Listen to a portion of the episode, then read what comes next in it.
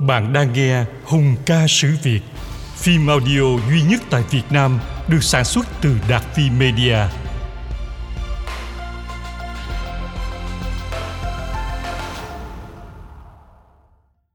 Bên nhà Trịnh đang loay quay dẹp giặt. Nhưng Thiêm Liên với vài trăm chiếc thuyền vẫn tung hoành ở hải phận Quảng Yên. Sử thục vẫn dễ dùng khuấy nước ở Kinh Bắc. Hết quân nọ đi tiểu, đến tướng kia đi càng. Rút cuộc, gốc Đông Nam ngoài Bắc Hà vẫn ngột ngạt mùi thuốc súng và nhân dân miền đó vẫn bị các tướng lục lâm dày dò. Binh lực rỗng không, nước rỗng không. Họ trịnh đương dắt nhà Lê lão đảo, bên vực rỗng không. Ngày 24 tháng 5 năm Bính Ngọ 1786, quân Nguyễn Huệ đã vượt hải dân quan. Biên Thùy mới có tin báo đến triều đình. Vấn đề phòng thủ được triều đình bệ vệ, khệnh khạng, rề rà, bàn đi xét lại. Quyến, một hoàng quan đắc sủng của trịnh đoan Nam Dương, tiến cử người con nuôi tên là Mãn làm đô thống, trực cầm quân đương đầu với Long Nhương tướng quân. Nhưng bàn xét một lần, hai lần, ba lần việc đó đình nghị vẫn chưa có ngã ngủ.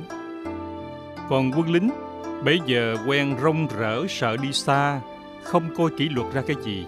Họ chỉ có thể làm hạng quân nhân phế trịnh cán, giết đình bảo, chứ không thể xông pha mưa tên rừng đạn để chống chọi với quân Tây Sơn. Thuận quá đã ngoan ngoãn nép dưới bóng cờ của Long Nhương tướng quân. Triều đình ngoài Bắc ngày mồng 3 tháng 6 mới được dịch thư do Trấn Nghệ An mật báo đến. Tin chẳng lành, nhưng bí mật ấy, triều đình định bưng bích không cho dân biết. Dẫu vậy, tiếng đồn đại mất thuận quá, theo gió đông nam cứ thổi thổi khắp nhân gian. Họ rùng rợn trước thế cuộc đổi thay. Họ cổng trẻ dắt già, nhốn nháo bỏ kinh thành, tìm nơi lánh loạn. Họ, khi gặp cơn chiến tranh, cảm thấy mình bị bỏ rơi, từ tính mạng cho đến tài sản. Không có gì gọi là được bảo đảm dù lấy một chút xíu. Ngô cầu đã rụng đầu. Bản đồ thuận quảng đã bôi lại màu sắc. Kêu thứ nhất giật trịnh đã hái được những tiếng hò reo đắc thắng lẫy lừng. Nguyễn huệ từ đây tự do nhảy múa, quát thét trên vũ đài quân sự và chính trị. Đứng bên cạnh huệ cống chỉnh lên dây cót cho đồng hồ thời cuộc một phen xoay chuyển. Chỉnh nói với Huệ Diệt binh, cốt quý thần tốc Tướng quân mới đánh một trận đã lấy được thuận quá. Cái quai thần võ ấy làm cho mảnh đất Bắc Hà cũng phải rung động. Tình thế dễ dàng như dương thẳng dao để chẻ tre. Tướng quân nên thừa thắng Cứ đánh lấn đi Thì lấy thiên hạ chắc chắn dễ như trở bàn tay. Giả lại, hành binh có ba điều, thời, thế và cơ. Nếu gặp việc có ba điều ấy, thì đâu chẳng nắm được phần thắng. Ngoài Bắc bây giờ, tướng thì biển nhát, quân thì kêu rong. Triều đình không có kỹ cương gì hết. Ta nhân dịp đại thắng này, mà kéo quân ra diệt kẻ loạn dông, có khó gì đâu. Xin tướng quân đừng bỏ qua cơ, thời và thế này. Huệ trầm ngâm Bắc Hà nhân tài còn nhiều. Coi khinh như thế nào cho đặng. Nhân tài ngoài Bắc Chỉ có một mình chỉnh này mà thôi. Chỉnh một khi đã đi rồi Thì nước coi như trống không. Xin tướng quân đừng ngờ vật nữa. Huệ cười Chẳng đáng ngờ người nào đâu. Nếu có ngờ chăng Chỉ là đáng ngờ ông mà thôi Chỉnh à. Chỉnh thất sắc Xin lỗi à, Không không. Ý của tôi không muốn nói quá đi như vậy. Chỉnh đã là một tên ngu dân hèn mọn Vậy mà ngoài Bắc không ai hơn Chỉnh. Đủ biết trong nước vô tài đến thế là cục. Huệ lại ngọt ngào an ủi. Chốc lát đi giật lấy cái nước đã vài trăm năm kia. Người ta sẽ cho quân mình là dịnh vào cái danh nghĩa chi để làm như vậy Nay Bắc Hà đã có vua Lại có chúa. Thật là việc đại biến xưa nay chưa từng có Họ trịnh tiếng rằng là phụ chính Nhưng thật ra là hiếp đáp nhà vua Người trong nước từ lâu vẫn cho như thế là càng quấy. Sở dĩ họ không dám cựa lên, chẳng qua là sức không nổi. Tướng quân hay là dịnh lấy cái danh phò lê diệt trịnh, mà hiệu triệu thiên hạ, thì ai là người chẳng hưởng ứng. Ngàn năm mới có một dịp này đó. Ông nói phải lắm, nhưng mà mang tiếng là vượt mặt thì sao? Trong Xuân Thu truyện có nói, vượt mặt nhưng lập được công lại là một việc lớn. Vậy có phải thế là có công? Sao gọi là vượt mặt được? Huống chi ngài không nghe nói sao? Ông tướng cầm quân ở ngoài, dù có mạng lệnh nhà vua truyền ra cũng mặc kệ.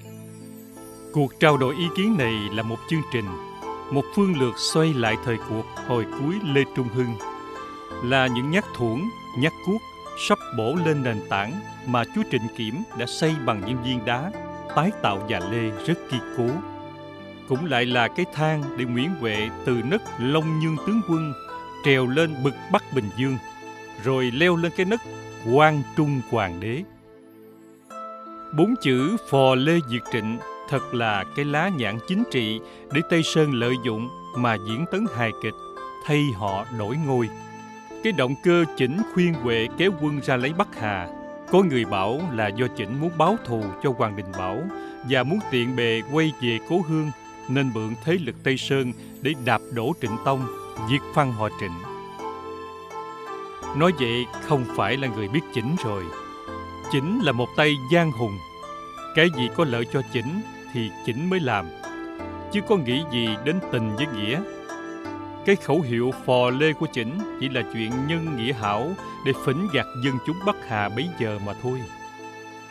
Chứng cớ, sao được vua Lê Chiêu Thống với chỉnh vào kinh hộ vệ, chỉnh lại theo gót chúa Trịnh, hết sức hiếp đáp vua Lê. Chỉnh đối với vua Lê còn như vậy, huống chi là Hoàng Đình Bảo. Vì có thể nói, việc chỉnh dạch đường bắt tiến cho Tây Sơn quyết không phải là vì lòng muốn đền bồi Đình Bảo cố đánh Trịnh Tông để trả thù cho chủ nhân xưa nay vậy. Nguyễn Huệ sau khi bị chỉnh uống lưỡi thuyết siêu, không ngần ngại gì mà không gươm cờ thẳng chỉ ra Bắc. Công việc Bắc tiến tức thì sắp đặt. Chỉnh làm thủy quân tiên phong, sửa soạn chiến thuyền, đem thủy quân vượt biển đi trước. Huệ hẹn với Chỉnh, khi đến Dị Hoàng, ngày nay là Nam Định, thì cướp lấy kho lương ở đó rồi đốt lửa làm hiệu để báo tin cho Huệ biết. Để Nguyễn Lữ đóng giữ thuận hóa, Huệ viết thư về quy nhơn báo cáo cho nhạc biết, rồi gươm sai cờ vía, Huệ đốc xuất hai mặt thủy lục, âm mầm rần rộ kéo ra. Chỉnh đem quân đi, trước ra cửa Việt Hải, rồi vào bến Nghệ An. Đến đâu cũng sai vài trăm du binh lên bộ để đánh phá ở đó, làm cho quân Thanh thêm mạnh, chiến khí thêm hăng và khiến dân tình bên Trịnh càng thêm sao xuyến khiếp sợ. Chạy, chạy! Bọn Bùi Thế Tụy, Tạ Danh Thùy là những trấn tướng ở Thanh Nghệ đều bỏ thành mà chạy. Chỉnh đến vị hoàng trước nhất, lấy được trăm vàng học thóc lúa dùng làm quân lương. Đồn binh bên Trịnh đóng ở đó cũng theo mấy tướng Thanh Nghệ mà chạy trốn hết. Xa xa thấy lửa hiệu bốc lên từ khoảng sông dị non côi. Nguyễn Huệ biết quân chỉnh đã hái được bông hoa thắng lợi đầu mùa, lại càng nức lòng hăng hái. Tức thì dẫn một ngàn chiến thuyền vượt biển trở ra Bắc. Gió đông nam thổi, thổi rất mạnh. Cưỡi gió thuận, lướt dòng xuôi, đại đội chiến thuyền cứ dùng dục mà tiến. Trên trời, dưới nước mong mênh, cái nhuệ khí của quân Tây Sơn bấy giờ có lẽ đánh bạc cả loài thủy tộc. Viết đến đây, kẻ cầm bút này lại chạnh nhớ đến mấy câu của nhà văn Tô Thức tạ cái hào hùng của Tàu Mạnh Đức trên sông Xích Bích đầy oai thanh. Phương Kỳ phá Kinh Châu, hạ Giang Lăng, thuận Lưu Nhi Đông Giả, trục lư thiên lý, tinh kỳ tế không, cố nhất thế chi hùng giả. Nghĩa là Tào Tháo sau khi phá được Kinh Châu, thuận dòng nước từ Giang Lăng xuôi xuống Mạng Đông. Thuyền mạnh đằng văng hàng nghìn dặm, cơ quạt che rợp một gốc trời. Thật là một tay hào hùng một đời vậy. Mấy câu này Không ngờ ngót ngàn năm sau lại hợp như in vào cảnh anh hùng Nguyễn Huệ khi cởi gió đông nam kéo thủy binh từ nam ra bắc dưới những bóng cờ rợp trời và giữa những tiếng hò reo vui vẻ của toán hùng binh đắc thắng. Kéo quân đến dị hoàng, Nguyễn Huệ hợp binh với Chỉnh, thành thế càng thêm mạnh. Còn thực lực bên Trịnh, bao nhiêu những cái ương hèn đớn kém của các tướng trấn thủ ở biên thùy đã kéo hết tấm màn màu mỡ để lộ cho người ngoài trông thấy những cái ẩn tình thối nát ở trong mà bấy nay họ vẫn giữ rất bí mật.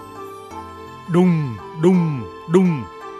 Tiếng súng quân Tây Sơn đã ầm ĩ ở cửa ngõ. Loạn to, loạn to, loạn to rồi. Nhân dân nhìn nhau bằng con mắt kinh hoảng, thất vọng. Họ là hạng người sống không được bảo đảm. Bấy lâu họ đối với triều đình chỉ phải làm nghĩa vụ chứ không được hưởng quyền lợi chút gì. Trong về tương lai, ai sẽ là người nâng đỡ cho họ? Trước đó, vấn đề Phú Xuân là một việc rất quan trọng trong chương trình nghị sự của chính phủ. Trong đám phủ liêu, nhiều người đề nghị Thuận quá xa xôi vốn không phải là bờ cõi của triều đình. Tiên triều vì không suy kỹ nghĩ sâu nên mới nay đi chinh phạt, mai đặt thú binh, rầm rầm rộ rộ, rốt cuộc chỉ hao công tốn của, chẳng được lợi ích gì. Bây giờ phe địch lấy mất thuận quá cũng là một cái may cho ta, vì ta khỏi phải đặt thú binh cho thêm nhọc công. Thiết tưởng ờ, nay ta chỉ nên định rõ cái cương giới cũ, rồi các quân đóng giữ từ Nghệ An trở ra Bắc là hơn. Vì Thanh Hóa có lăng tẩm cần phải giữ, và ở đó có địa hiểm có thể giữ vững được. Ta cho mất thuận quá là may, vì họ chắc cũng lấy sự xâm lấn ta làm gương răng lại. Giả lại, quân mọi phản nghịch kia được ăn miếng ấy đã no nê rồi. Nó đâu có dám đột nhiên xông ra làm cái gì nữa. Luận điệu đó đánh ngay vào chỗ yếu của những bộ óc lười biếng, nhút nhát và cầu an, được cả triều đình tán đồng. Từ đó ai nấy yên tâm trong giấc mơ màng, hình ảnh Tây Sơn bị xóa nhòa trong trí nghĩ. Ngày nay, trấn Nghệ An đã tan. Trấn thủ Bùi Thế Tụy đã chạy trốn sau khi đốt cháy dinh trại. Nguyễn Như Thái đã được Nguyễn Huệ đặt lên ngồi ghế trấn thủ Nghệ An. Trấn Thanh Hoa cũng tan dở. Thùy Trung Hầu tạ danh Thùy trấn thủ ở đó cũng chạy luôn. Những tin xét đánh đó choáng tai của Trịnh Khải. Làn sóng kinh hoàng tràn ngập khắp cả đô thành. Để đối phó với tình hình gắt gao, Trịnh Khải sai Thái Đình Hầu Trịnh Tự Quyền làm thống lĩnh, đem quan quân trong 27 cơ hiệu đi thanh nghệ nghinh chiến. Quyền trùng trình hơn 10 ngày mới gắn gượng cất quân ra đi. Khi quyền vừa kéo quân lìa khỏi hoàng thành được chừng 30 dặm, quân Tây Sơn đã cưỡi gió đông nam bay đến Vị hoàng với một thắng lợi oanh liệt. Chúa Trịnh phải đổi lại mệnh lệnh điều khiển. Ra giữ Sơn Nam, Trịnh tự quyền đốc xuất thủy đạo Đinh Tích Nhưỡng để gây thế ỷ dốc cho lục quân của quyền. Nhưỡng đem các đội thuyền vệ tả, vệ hữu, ngũ hầu, ngũ thiện và ngũ trung trạch đến đóng ở cửa sông Lục Môn. Hoàng Tư Quyền đóng đại đội ở Kim Động, nay thuộc Hưng Yên. Chương Trung Hầu đổ Thế giận trấn thủ Sơn Nam, đem bộ binh dàn ở bờ sông Phù Sa. Đinh Tích Nhưỡng dàn chu sư trong sông Lỗ Giang, bày thành trận thế chữ nhất. Gió đông nam vào giạt thổi, nước lục mới rút cạn. Đội tiền phong Tây Sơn dương bườm thẳng tiến. Theo sau năm chiến thuyền mông sung là một loại thuyền chiến cỡ nhỏ, bên trái và bên phải mở lỗ để luồn mái chèo. Phía trước và phía sau đều mở lỗ để bắn nỏ và đâm giáo. Đại quân đàn trong cứ mạnh mẽ mà lướt sóng, thấy thuyền mông sung bên địch xông đến, những hô quân nạp đạn vào súng bảo lân ùa ạt bắn. Để tránh trận mưa đạn, quân Tây Sơn tạm lui vào bến sông. Đàn dơi giáo giác đớp mũi trên mặt sông, màn tối cuốn cảnh vật vào trong đêm trường rùng rợn. Khác với lúc thường, sông Lục Môn đêm nay sống trong cảnh tượng hoạt động dưới bóng đèn đuốc lập lòe lừ đừ vài chục chiếc thuyền, nghênh ngang, kẻ giác giáo, người cầm kích. Thuận bườm cứ tiến. Tiến bước đến tận tiền đội bên quân trịnh. Những thúc quân hăng hái bắn. Xa xa nhận thấy một chiếc thuyền tây sơn bị đắm chìm. Nhưng còn các thuyền khác càng bắn càng thấy im lặng im lặng như tờ. Và không thấy một ai bắn lại. Cũng không một ai gieo giọng chế giễu của quân đông ngô xưa mà hô lớn tạ ơn thừa tướng cho tên. Trời đã sáng, trí nhưỡng bấy giờ mới sáng. Mấy chục chiếc thuyền ấy chỉ toàn là thuyền không. Bọn quân bơi chèo cầm binh khí kia cũng toàn là bù nhìn. Thôi rồi, đã mắc mưu quyển huệ, đinh tích nhưỡng đã hy sinh hết cả thuốc đạn để đổi lấy mớ xác bù nhìn, phải bỏ thuyền. Quân nhưỡng chạy lên cạn đại đội binh thuyền tây sơn kế tiếp sấn đến. Đạn súng đại bác bay dèo dèo. Nhiều cây cổ thụ trên bờ gãy răng rắc trước sức mạnh đó của súng đạn tây sơn, quân dưỡng hoảng sợ. Nguyễn huệ thúc toàn quân lanh lẹ xông lên bờ, hăng hái đuổi đánh. Hoàng quân bắc hà chết như ngã rạ. Người nọ gối lên người kia. Đinh tích nhưỡng đã bỏ chạy thoát thân. Còn quân của đỗ thế giận cũng bỏ trận chạy trốn quân trịnh tự quyền chưa đánh chắc gì đã tự tan dở trước thuyền tây sơn cứ tiến và tiến mãi đến hiến doanh thế là trấn sơn nam hoàn toàn lọt vào trong tay của nguyễn huệ ngày 24 tháng 6 năm Bính Ngọ 1786. Vấn đề chiến thủ lại được trịnh phủ rối rít gấp rút bàn bạc. Một phương sách sau này nếu được ứng dụng, có lẽ Long Nhương tướng quân Nguyễn Huệ chưa chắc đã cắm cờ thắng trận trên thành Thăng Long một cách dễ dàng như vậy. Nguyễn Lệ, cựu tham tụng, hất hải đến từ Nghệ An, dân kế cho Trịnh Khải, nên các tướng giữ lấy kinh thành. Còn chúa thì hộ vệ Lê Hoàng lánh đi Sơn Tây, nắm giữ lấy miền Thượng Du để tính nước đi về sau. Ở khúc sông bên bãi tự nhiên nên thả cho ông trà để ác thuyền bè bên địch. Bổ đồn đóng bộ binh ở hai bên bờ sông để giữ cho khỏi sổng sển. Lại dùng ban quan tước cho bọn thủy phỉ, giặc cướp trên đường thủy, khiến chúng quấy rối mặt sau thủy quân của Tây Sơn. Tây Sơn mượn tiếng là tôn phù, nếu không níu được vua Lê thì lui tới đều bất lợi. Quân mọi, lương hết, thế tất không bao lâu được ta nên truyền hịch cho các hào mục ở miền Thanh, Nghệ, giấy binh chặn lối họ về. Như thế dù không bắt sống được Nguyễn Huệ, cũng làm cho Tây Sơn phải bị trọng thương. Chứ giờ đánh với họ thì tất nhất bại đồ địa, vì tụ kiêu binh của ta không thể dùng được.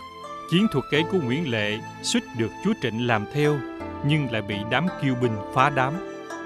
Du dạ cho Lệ dắt giặc về nhà. Bọn kiêu binh tụ họp lại ồn ào rầm rĩ thả hơi quyên náo vào bầu không khí rối ren. Rồi chúng sùng sục, chực bắt giết Lệ. Lệ phải chạy lên Sơn Tây. Tình hình Bắc Hà càng phút càng trầm trọng. Nhân dân ngông ngóng đón ngày tương lai tốt đẹp hơn. Một lá hịch giết một đời dương. Nguyễn Huệ sau khi hạ được Sơn Nam, truyền hịch đi khắp các lộ, tỏ bày công việc diệt trịnh phò lê như mưa trút gió giật tinh quân tấp nập từ biên thùy bay về trịnh phủ làm cho các ngài mão cao áo rộng trống ngực đập thình thình. Chiến ư? Hay thủ? Tính làm sao đây? Chẳng một ai dám thò tay gỡ mối tơ vò ấy cũng chẳng một ai muốn đeo đá vào mình. Quan võ cũng như quan văn thấy điều bối rối và hoảng sợ tất tả lo việc gia đình giữ vợ nhìn con chôn tiền giấu của. Còn về mặt quân sự thì mặc kệ, việc dân việc nước ư? Cũng thay kệ, cứ lo chạy loạn cái đã. Dân chúng nhốn nháo chạy loạn, cổng trẻ dắt già, trình trịch luôn mấy ngày, họ bỏ thành chạy trốn. Nhưng trốn vào đâu? Vào lối tiền đồ tối tăm, không đảm bảo à. Trong cơn gấp rút, Trình Khải cố đi một nước để gỡ thế cờ bí. Với quận Thạc Hoàng Phùng Cơ đem 500 quân nghĩa dũng từ Sơn Tây về Kinh để hộ vệ. Mấy lời hăng hái của quận Thạc khi vào ra mắt làm cho chúa Trịnh càng thêm phấn khởi tinh thần. Chính cha cô và tôi xin đem cái chết để đền ơn nước, chỉ quyết không chịu cùng sống với bọn giặc. Trầm trồ khen, rồi chúa Trịnh ban cho 5.000 lạng bạc để phùng cơ dùng vào diệt binh. Lấy tư cách vị lão tướng gánh công việc phi thường, cơ sách túi bạc ra lo việc binh bị. Trong một ngày bạo vì tiền, cơ mộ được hơn một ngàn thủ hạ. Quân Thạc cùng tám đứa con, kể cả rể, đem binh ra đóng ở hồ Dạng Xuân, tức là đầm Dạng Phúc ở làng Dạng Phúc, huyện Thanh Trì, tỉnh Hà Đông. Tứ thị thủy sư giang thuyền ở bến Thúy Ái. Còn chúa Trịnh mặc nhung phục, cưỡi voi, đem hết binh lính trong thành ra ngoài cửa Tây Long, bày trận ở dưới ngũ Long Lâu, quả pháo bắc, binh trượng bày, quân hộ vệ sang sát. Gió đông nam vẫn lộng, mặt thủy vô cùng sung yếu. Đánh tan chu sư của Đinh Tích Dưỡng, Tây Sơn làm chủ suốt cả một giải Trường Giang. Thừa thắng, Nguyễn Huệ kéo quân thẳng tiến kinh kỳ. Cờ bay rợp trời, trống trận lay động sóng, quân Tây Sơn cập bến Nam Dư, bỏ thuyền lên cạn. Họ đánh nấp quân tứ thị thủy hiệu của Trịnh ở cửa sông Thúy Ái. Trận đánh nấp này cực kỳ thần tốc, nên quân Trịnh không kịp trở tay, phải đại bại dưới bóng cờ Long Nhương tướng quân. Số là lầm tưởng quân Tây Sơn vẫn còn ở xa, quân Trịnh không để ý đề phòng, cứ việc phóng tâm neo thuyền lên bãi, tỏ vẻ ung dung trong lúc đáng phải cưa cảnh cẩn mật, chẳng về đại đội chu sư đàn trong ập đến, đánh rốc vào chiến tuyến thúy ái ở thanh trì. Quân trịnh bối rối hoảng hốt, không kịp xuống thuyền chạy tán loạn. Quân nam dặn súng cư thuần, âm mầm bắn. Bắn chết được người chiến sĩ can đảm nhất bên trịnh là ngô cảnh hoàng quản tiền phong cơ. Thế như trẻ tre, tây sơn bắt được hết cả thuyền mành và khí giới của quân trịnh. Trước đó thấy đồng bạn tan dở, tình thế nguy ngập. Ngô Cảnh Hoàng cứ làm phần sự đến phút cuối cùng, tay cầm thanh đao, đứng ở đầu thuyền trung trạch, cử chiến hơn một khắc. Sau thế cô sức kiệt, trúng đạn của súng cự thuần bên Tây Sơn, Ngô phải gửi mình xuống dòng thúy ái trong mát. Trận thua, chồng chết, một cái tang đau đớn cho Phan Thị Thuấn, ái thiếp của Ngô. Nhưng nàng Phan cứ trấn tĩnh với can đảm và nghị lực. Âm thầm trong cảnh sinh hoạt quê mùa, nàng vẫn bận thường phục. Có khác chăng chỉ kém lúc thường cái vẻ diêm dúa, ống ả và trao chuốt. Nàng cười nhạt trước những tiếng mỉa mai nông nổi và những cái ngắm quýt lố lăng. Nàng trả lời họ bằng việc làm sau khi quân Tây Sơn rút khỏi Bắc Hà. Mặc đồ tang, nàng đến bên sông Thúy Ái, tế một tuần, khóc một đêm, rồi lên đên một chiếc thuyền con. Dưới chòm trời âm u ảm đạm nàng tìm bạn trăm năm nơi thủy phủ. Thanh danh nàng đã rửa mặt cho quân trịnh cái nhục thua trận ở sông thúy ái này. Sau khi bắn chết được ngô cảnh hoàng quân tây sơn đổ xô lên cạn xong đánh dòng trận phùng cơ. Quân phùng cơ bấy giờ đang ăn uống thấy quân nam ập đến ai nấy kinh hãi rụng trời không kịp xếp thành hàng ngũ chạy hoảng loạn như đàn cừu trước miệng sói hung hăng. Xông ra trận đường quân Tây Sơn, Mai Thế Pháp thuộc tướng của Phùng Cơ, giác đao, thúc ngựa, tỏ gan mật trên chiến trường. Pháp dẫn đánh và cứ đánh, mặc dầu bộ thuộc đều tan dở hết. Giết được hơn 10 người quân đàn trong bằng cái khí lực dục hăng vì sắp tàn tạ. Pháp túng thế quá, phải nhảy tùm xuống sông với thanh đại đao vẫn khư khư giác. Quân Thạc thấy quân Tây Sơn đánh rác tới nơi, sáu con đã phải làm mồi cho đạn súng và mấy chục thủ hạ cũng đã chết tại trận. Bất đắc chỉ phải cùng con trai là Hoàng Phùng Gia và con rể là Nguyễn Trọng Thu cố sống cố chết cướp lấy một đường chạy về Hưng Quá. Không đuổi theo Phùng Cơ, quân Tây Sơn được thể cứ việc xông pha chém giết quân trịnh làm mồi cá trong hồ Dạng Xuân không biết bao nhiêu mà kể. Phá được quân phùng cơ rồi, tây sơn trống đánh giang trời, rầm rộ kéo thẳng đến bến tây long, bắn quả hổ âm ầm dữ dội. Trịnh khải, tay cầm cờ lệnh, cố thúc chư quân xông vào chống đánh. Song chẳng ma dại nào dám liều mạng để hy sinh. Tây sơn bỏ thuốc súng vào ống, đốt lửa ném ra. Quân trịnh không sao đương nổi. Họ lại lấy quả hổ đốt voi bên Trịnh, voi sợ chạy cuốn cuồng. Cơn thất bại đang hầm hầm trút xuống. Trịnh Khải thúc voi quay về thành, chực vào dương phủ. Nhưng đến cửa tuyên võ thì thấy cờ Tây Sơn đã ngạo nghễ bay trên sào nguyệt nhà chúa rồi. Lật đật do cửa An qua, Khải chạy về phía Tây. Theo sau chúa Trịnh còn có hơn 700 tàn quân, ngài chúa họ Trịnh cũng theo gót Khải và đổ từ đây. Trận này Nguyễn Huệ càng tán thán cái sức hùng cường của quân mình, càng phải ngạc nhiên trước cái bất lực của quân Bắc. Đánh chát toàn là nhờ nghĩa binh, còn ưu binh và nhất binh thì là toàn quân ăn hại. Bấy lâu đến nay chỉ là đàn dịch chạy dài. Đắc thắng, Nguyễn Huệ kéo quân vào thành Thăng Long với khí thế đang hăng hái. Thần tàn phá đang lù lù xông đến, bao nhiêu nhà cửa quanh trịnh phủ sau một cơn khói lửa chỉ còn mảnh dụng tro tàn. Để thưởng tướng sĩ cái công giàu sinh ra tử, Nguyễn Huệ, nhà chiến thắng, đem phân phát cho họ hết các gấm dốc và vàng báo trong trịnh phủ. Rồi lại đó, Nguyễn Huệ đóng quân, sống những phút huy hoàng sáng lạng của một đời dương giả.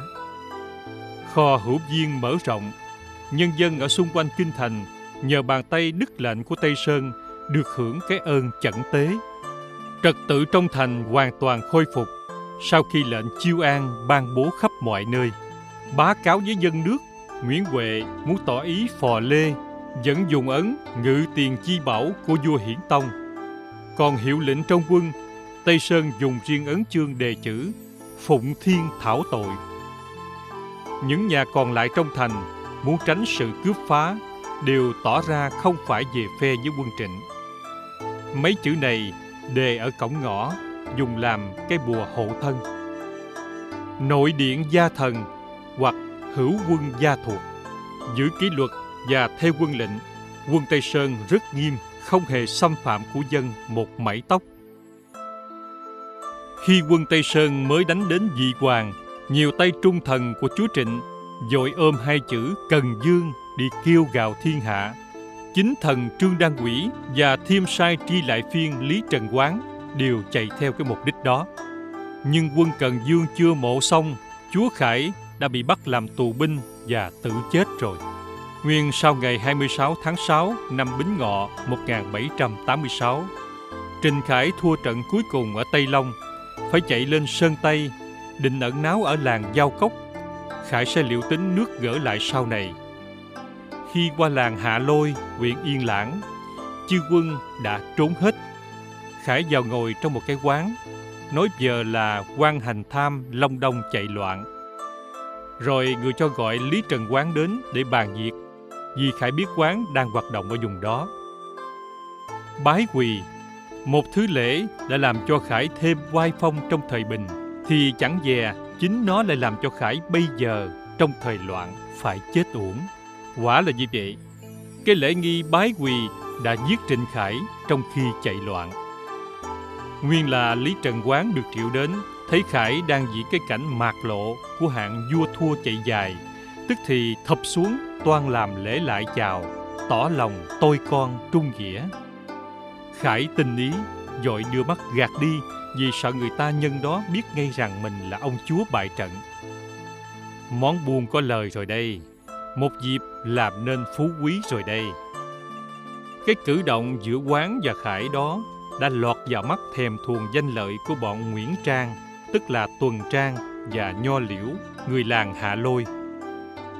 Họ sau khi biết đích quan hành tham giả hiệu ấy chính là chúa Trịnh, tức thì đem vài chục đồ đảng ập đến dây bắt Trịnh Khải khi vừa rời khỏi địa phận làng Hạ Lôi một chút. Trình Khải bấy giờ là một mối lợi đối với bọn người hám miếng lập công, tên ba, người làng dân điềm cũng xông xáo vào chực cướp lấy chúa Trịnh nhưng không được. Hay tin chúa Trịnh bị bọn Trang bắt sống, quán lật đật chạy đến lấy nghĩa lý khuyên bảo họ. Song Trang dội ngay thùng nước lạnh vào lòng sốt sắng của quán bằng một câu tàn nhẫn như thế này. Sợ thầy không bằng sợ giặc, yêu Chúa không bằng yêu bản thân mình. Lời đạo đức của quán đã không thuyết phục nổi Trang. Giọt nước mắt, tiếng gian lên của quán lại không siêu được lòng Trang. Giữa đêm tối mò mò, khí nóng nồng nàn bức bối, bọn Trang điều Trịnh Khải xuống thuyền, định trở lên kinh đô Thăng Long để nộp lấy thưởng. Khi chưa đến bến Tây Long, trong lúc mọi người không để ý, Khải biết cơ không thoát được, liền rút dao tự đâm vào cổ. Vết thương còn nhỏ, sợ chưa chết ngay được. Khải lại thò ngón tay vào móc thêm cho toạt rộng ra. Qua ngày 29, Lý Trần Quán cũng sửa soạn tự chôn sống. Trước khi chết theo Khải, Quán còn cầm bút viết Nước dở nhà tan, mình làm chức phủ dụ chẳng được việc gì, thà chết còn hơn. Chỉ hận một nỗi, không chết trước Chúa, lại chết sau Chúa. Nguyệt đã đào xong, quan tài đã lù lù đặt. Lý Trần Quán áo mão chỉnh tề, khẳng khái đi tìm cái chết. Đậy nắp quan tài rồi, người ta định luận Lý Trần Quán chết theo Trịnh Khải. Sát Khải đã bị nộp, Nguyễn Huệ cho đặt ở ngoài cửa tuyên võ, rồi dỗ thay Khải. Tiếc quá, một trang nam nhi như thế này, can chi mà phải vội chết. Giả sử biết đàn lui tới, mang mình về với ta đây, đi đâu chẳng giữ được phú quý chứ. Hoàng giáng và đồ khâm liệm Trịnh Khải được Nguyễn Huệ lo liệu một cách thật chu đáo. Qua hai ngày sau, Huệ cử Hoàng Điệt, Duy Quyết trông coi việc tang lễ theo lễ dương giả, tán Trịnh Khải tại đồng Dịch Vọng, thuộc phủ Hoài Đức, tỉnh Hà Đông. Đến đây, họ Trịnh hoàn toàn thất bại. Người Bắc Hà đua nhau truyền tụng bài hịch do Cống Chỉnh đã thảo dưới cái danh nghĩa Phù Lê Diệt Trịnh trong có những câu như sau. Cương gấp khúc chẳng thương lòng ngoại tộc, đã không rừng đuổi thú thì thôi. Dấu cưỡi rồng còn đợi đức tiên quân, lại quốc lỗ cày sân sao phải. Còn Nguyễn Trang được bổ làm trấn thủ lộ sơn Tây, phong tráng liệt hầu. Chúa đã chết, nhưng chưa hết chuyện triều đình. Trận thay nhà đổi họ này là một tai vạ lớn trút trên đầu trên cổ của người dân thời đó. Trong khi hỗn quân hỗn quan trật tự chưa lấy lại được, dân chúng hạng người không tên không tuổi phải rốc cạn bao chén cây đắng trong cuộc bể dâu. Họ kéo nhau xô bồ chạy ra khỏi thành, đi tìm nơi ẩn náu trong một tương lai đầy bất trắc. Nhưng vừa rời khỏi kinh đô Thăng Long là lò sát sinh chỉ chực làm thịt những kẻ vô tội. Họ gặp ngay hung thần cướp bóc đứng chặn đường. Rắn bắt nhái, chim sẻ mổ bò ngựa. Bọn chạy loạn nay là cái mồi ngon cho những kẻ hung tàn ở phụ cận quanh thành nổi lên như nấm. Sớm cạnh làng bên tàn phá lẫn nhau, quần áo bị bốc lột, tiền nông bị cướp giật. Tiếng kêu khóc như ri gian động một góc trời đầy sát khí. Đường xá vắng tanh nhuộm sắc chết. Gia dĩ, bọn tàn binh sau cơn thua trận chạy tản khắp nơi. Chúng cầm gươm, giác súng, kéo đi từng đàn hàng trăm ngàn đứa. Chúng là cái tai vạ ghê gớm cho nhân dân. Trẻ chăn trâu bò, hệ thấy chúng kéo đến, thì sợ hãi rụng trời, bỏ của chạy lấy người. Bức tranh loạn ly treo khắp dân gian.